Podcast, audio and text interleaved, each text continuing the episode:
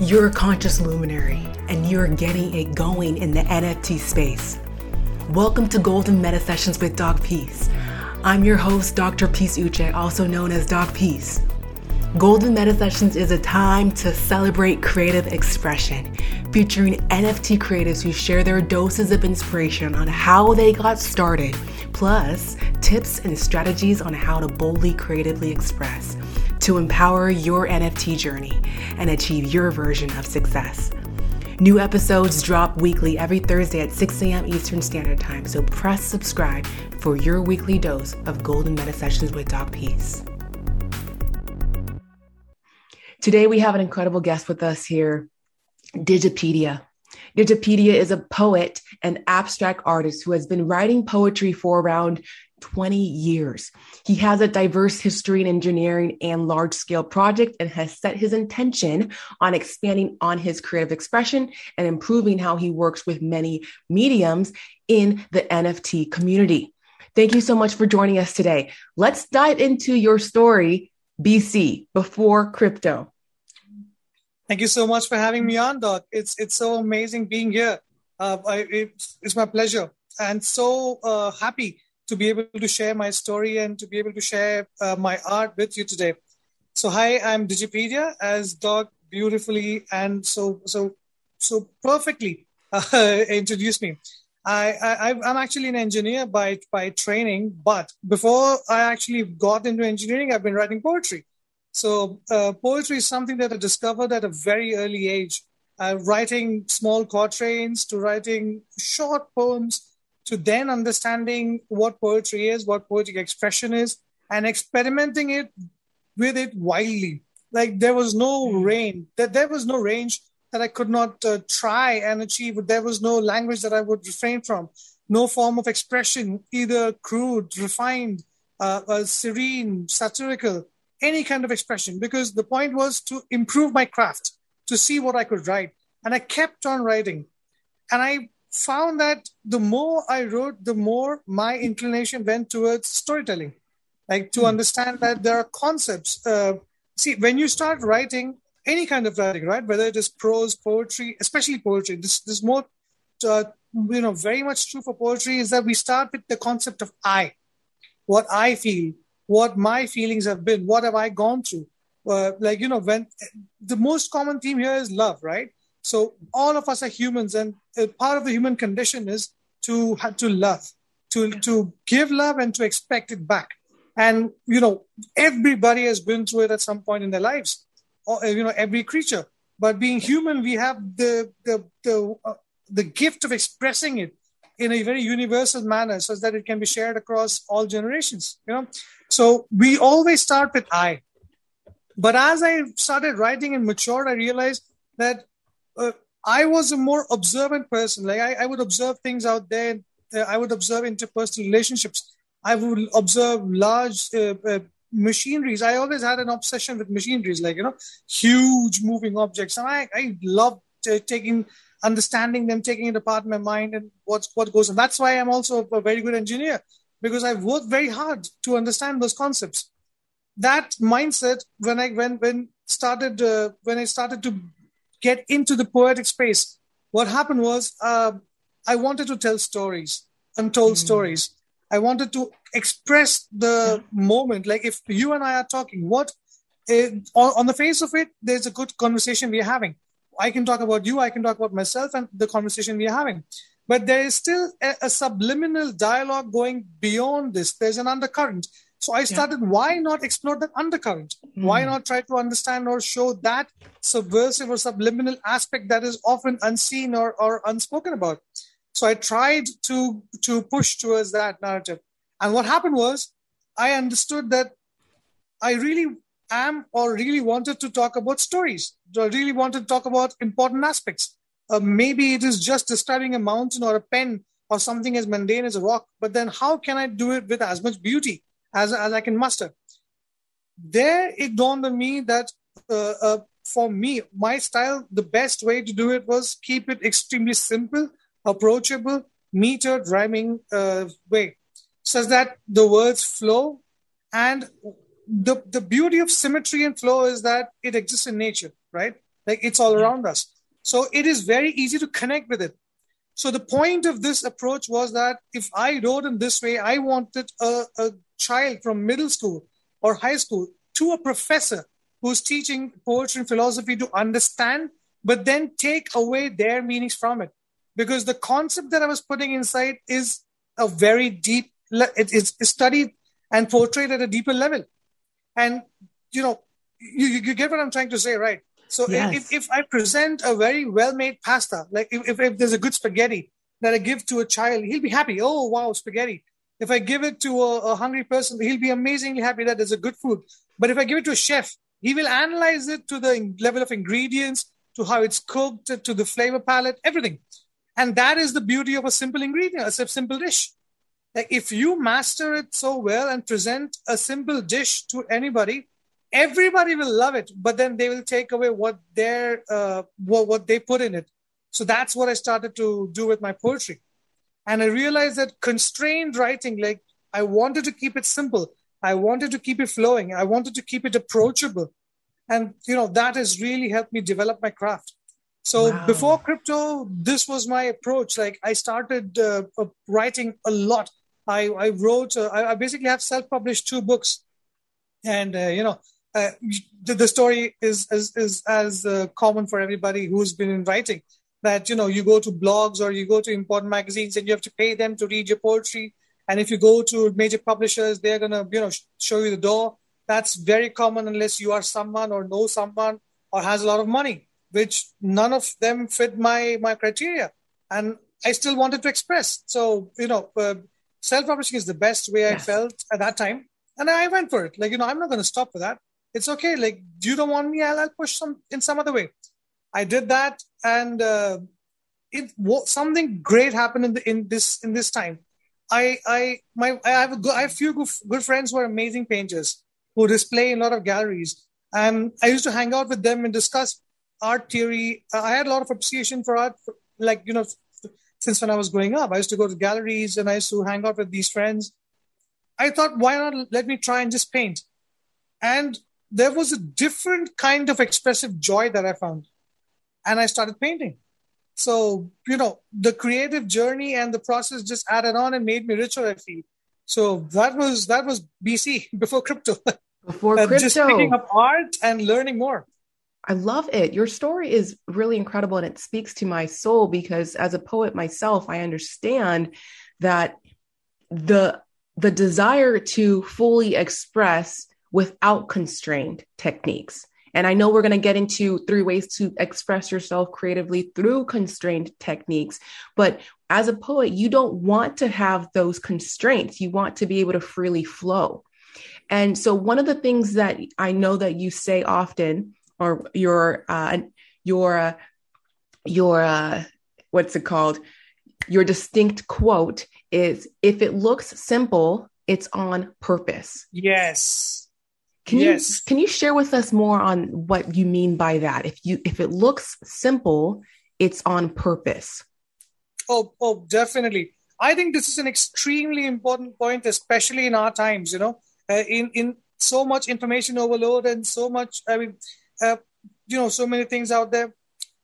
Personally, I believe that everybody is an artist. Yeah.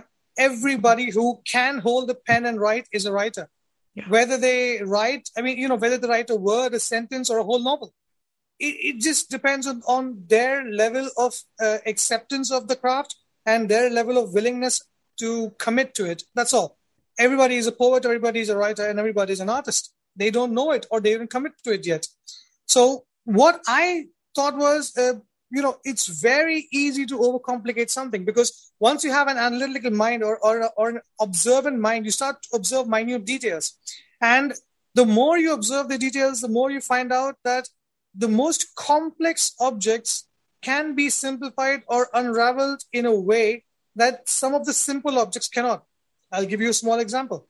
If you look at, and this is just a simple example. Do you know why manholes or, like those covers are round? No, I do not. Yeah, right? So manhole covers are round because if you try to open them or flip on them, they will not fall in. If they were oval or rectangular, they would fall inside whenever someone's trying to open them. Interesting. Now that is like the level zero of design thinking, right? Level zero. Like, why would you keep it round? Round is easy to manufacture.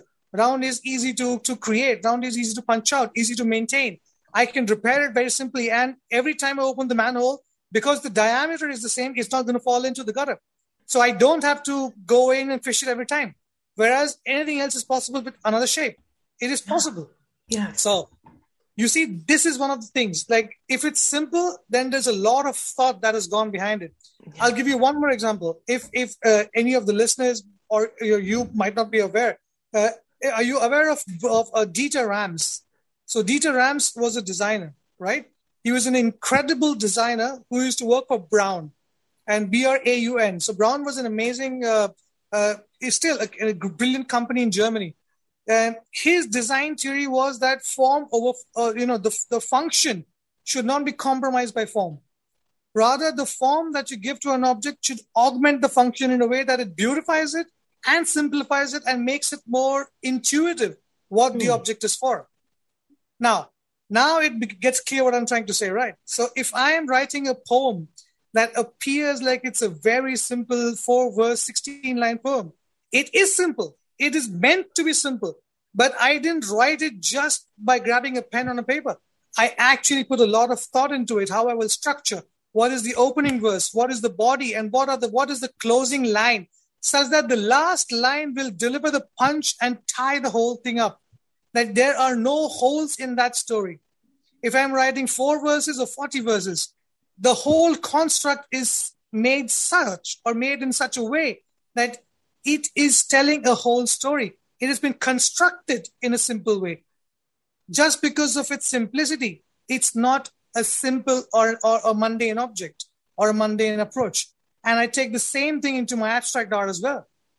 Yes. This is all making sense. If it's simple, if it looks simple, it's on purpose.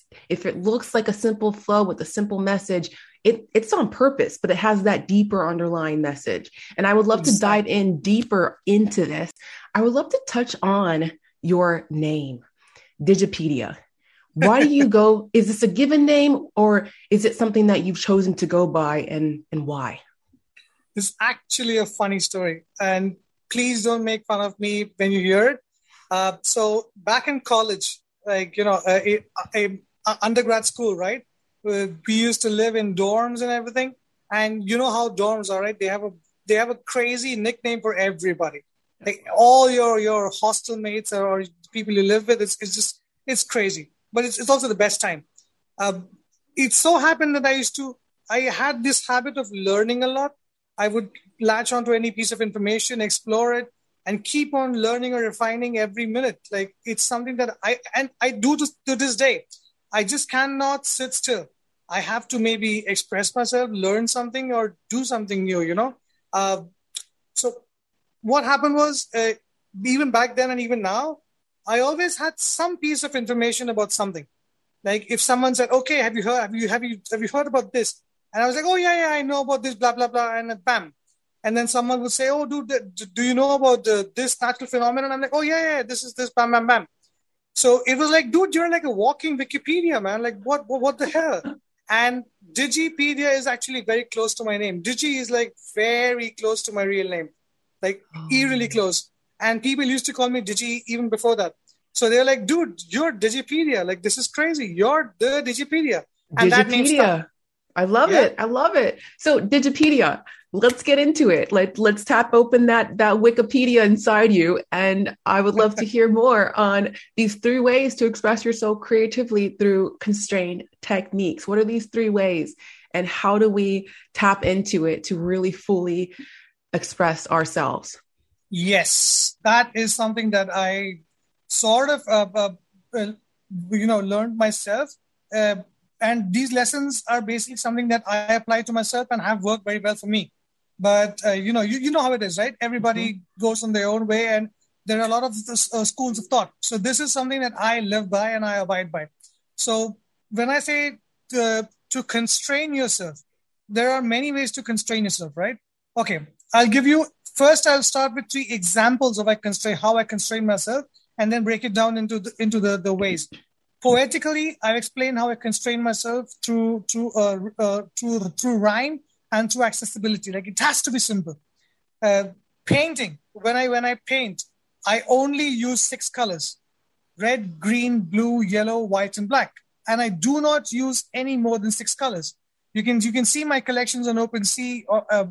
There are multiple paintings that I've done, one sold out collection and many other paintings over there.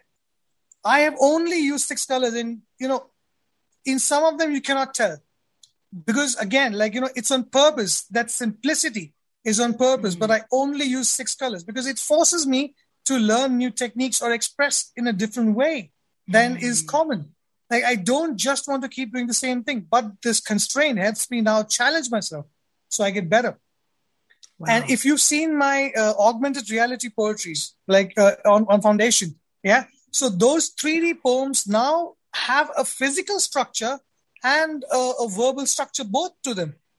And I try to constrain or restrain them to a physical shape so that it becomes easier to understand verbally what you're looking at. Once you know what you're looking at, you start reading the words, and then, okay, so this is supposed to be a swing. Oh, this is supposed to be a pyramid. Okay, fine. And then you realize the inherent structure inside the construction of the pyramid, how the syllables flow, how the word flows, and then the whole meaning when the whole poem is put together. So the 3 ways that I do practically are these. Now, to break it down to how to approach any creative problem. Very first thing is, what do you want to do? So this is a huge question, right? Like, what do you want to express? So restrict yourself to what you're best at. If you are a painter, say, or if you are a poet or writer, or let's say if you want to write for prose, right? Say, okay, I'll write an essay. Now, restrict yourself to only 300 words. Like, I will write an essay only for 300 words long, and then challenge yourself to produce the best essay on that topic with only 300 words.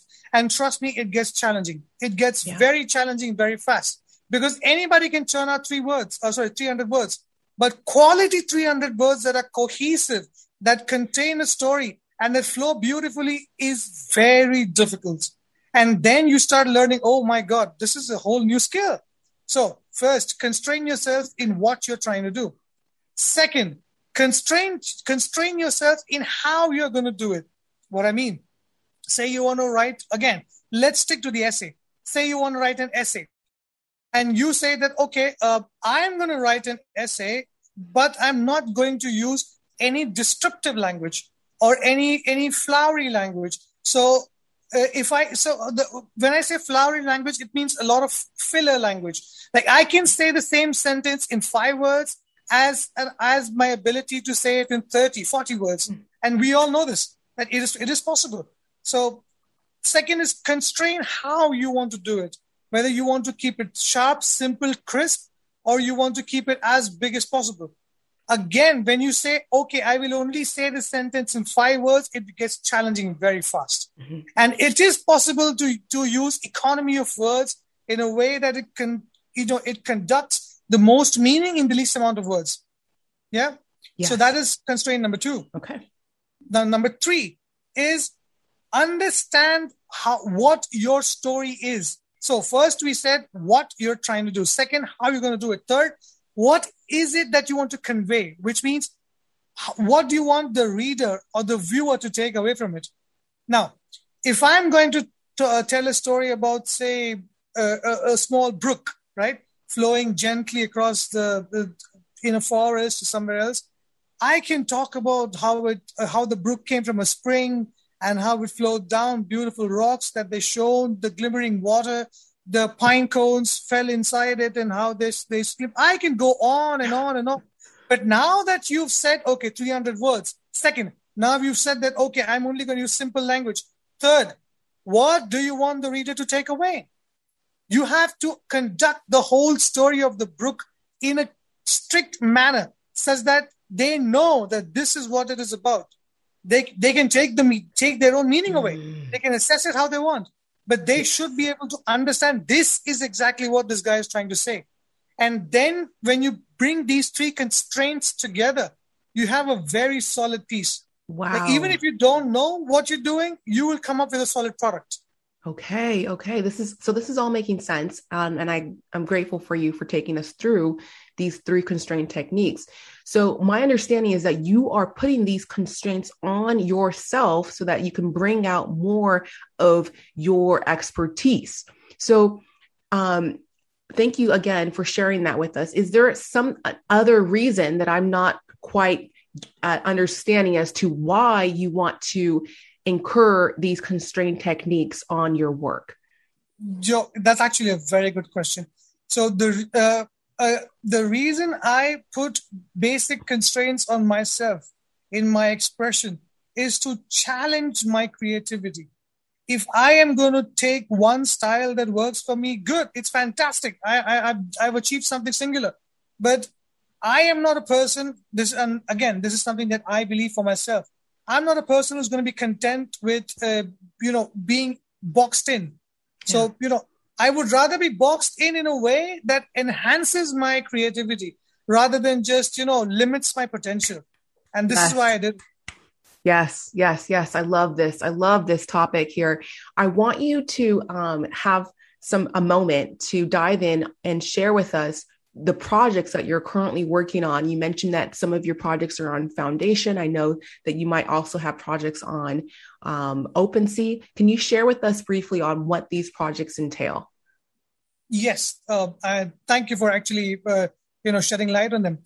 So, okay, let's go back from the beginning. I've been writing a lot of poetry. So starting poetically, I had a lot of text on photograph poems on Hic et Nunc, right? On Hen, which is the marketplace on Tezos. So most of them sold out. I was then selected for Ether Poems, Ether Poems was a curated poetry project where it was a spoken word. So, basically, we had to narrate on a video, or basically in a video format, narrate on a video or a picture, and then create a whole audiovisual experience. So I have 5 of these poems on OpenSea, and these poems are like small video poems, a minute long, and these are my standard 16 line poems. Very short, very concise, but they contain a whole lot of meaning into it. And again, when I paired them with music, so there's one poem that is called Nocturne. I also listen to a lot of classical music. So if you know Chopin, Frederick Chopin, Chopin's Nocturne inspired me to write that. And I took the royalty-free music of Chopin, which was available online, and the narrator on top of it. So the music is now, you listen to it and you read what that music is speaking, what it's trying to say through my words. And that becomes a powerful experience. So wow. There is one collection of poetry. There is, so then I moved on to further poetic expression. Like everything is just words on a surface, words on a paper, words on a screen. But how do I change the way we experience poetry? So then I said, okay, let me do something radical, something that people have never seen. And I went with 3D capable poetry. So those words that float in space, you can take them wherever you want and you can juxtapose them in your surrounding. So it basically augmented reality. And that's how I pushed the narrative. And it was very well received. Like that, those are the pieces you see in Foundation when you just land there. The augmented reality works, Love those it. Those were really well received. I'm really happy. Yes. And this is actually what drew me to you, honestly, to connect with you, because I had to tap into this mind of this artist who was expressing in this amazingly creative way. So thank you so much for sharing that. If it looks simple, it's on purpose. So before we close today, I would love for you to touch on how we can connect with you further and take a peek at your work, as well as join in on your open mic sessions that you host weekly and bring in people from all over the world to express their poetry. Yes. And this is something that I'm really passionate about, giving people a platform, like I said, every person is a poet and I want to hear their poetry and I want them to be able to share it freely. So every Friday, 1 p.m. Eastern, I hold Twitter Spaces. So my profile on Twitter is Digipedia. The handle is at D3T3. You can reach me on Twitter. I'm fairly active over there. I will respond to your DMs or your queries. You can join the open mic, the poetry open mic, and we'd be more than happy to listen to you as you have, Doc. And you know how it is. So yes, it would be amazing to have more people come in and express themselves. You can check my foundation, OpenSea. Everywhere it's the same. It's Digipedia, D-I-G-I-P-E-D-I-A. So you can just go to OpenSea/Digipedia. You can go to Foundation/Digipedia or Hic et Nunc /Digipedia. I mean, there's a Tezos address, but there is a different link to it. All of them can be found in my bio on Twitter, as well as, you can just reach out to me or go to these platforms and see my work for yourself. Wonderful, wonderful. Thank you so much again for sharing with us your light and your insight today, Digipedia. Thank you so much for having me, Doc. This has been wonderful. Really appreciate you doing this. You're so very welcome. Thank you for listening to Golden Meta Sessions with Dr. Peace. I hope you got that dose of inspiration you were welcoming. Remember to subscribe. New episodes drop weekly every Thursday at 6 a.m. Eastern Standard Time. As always, reminding you, it is you who ultimately chooses to consciously express and be gold, a genuine, original, loving dreamer, as you boldly step into the metaverse and achieve your version of success. I'm your host, Doc Peace. What an honor it is to journey with you into NFTs. Stay gold.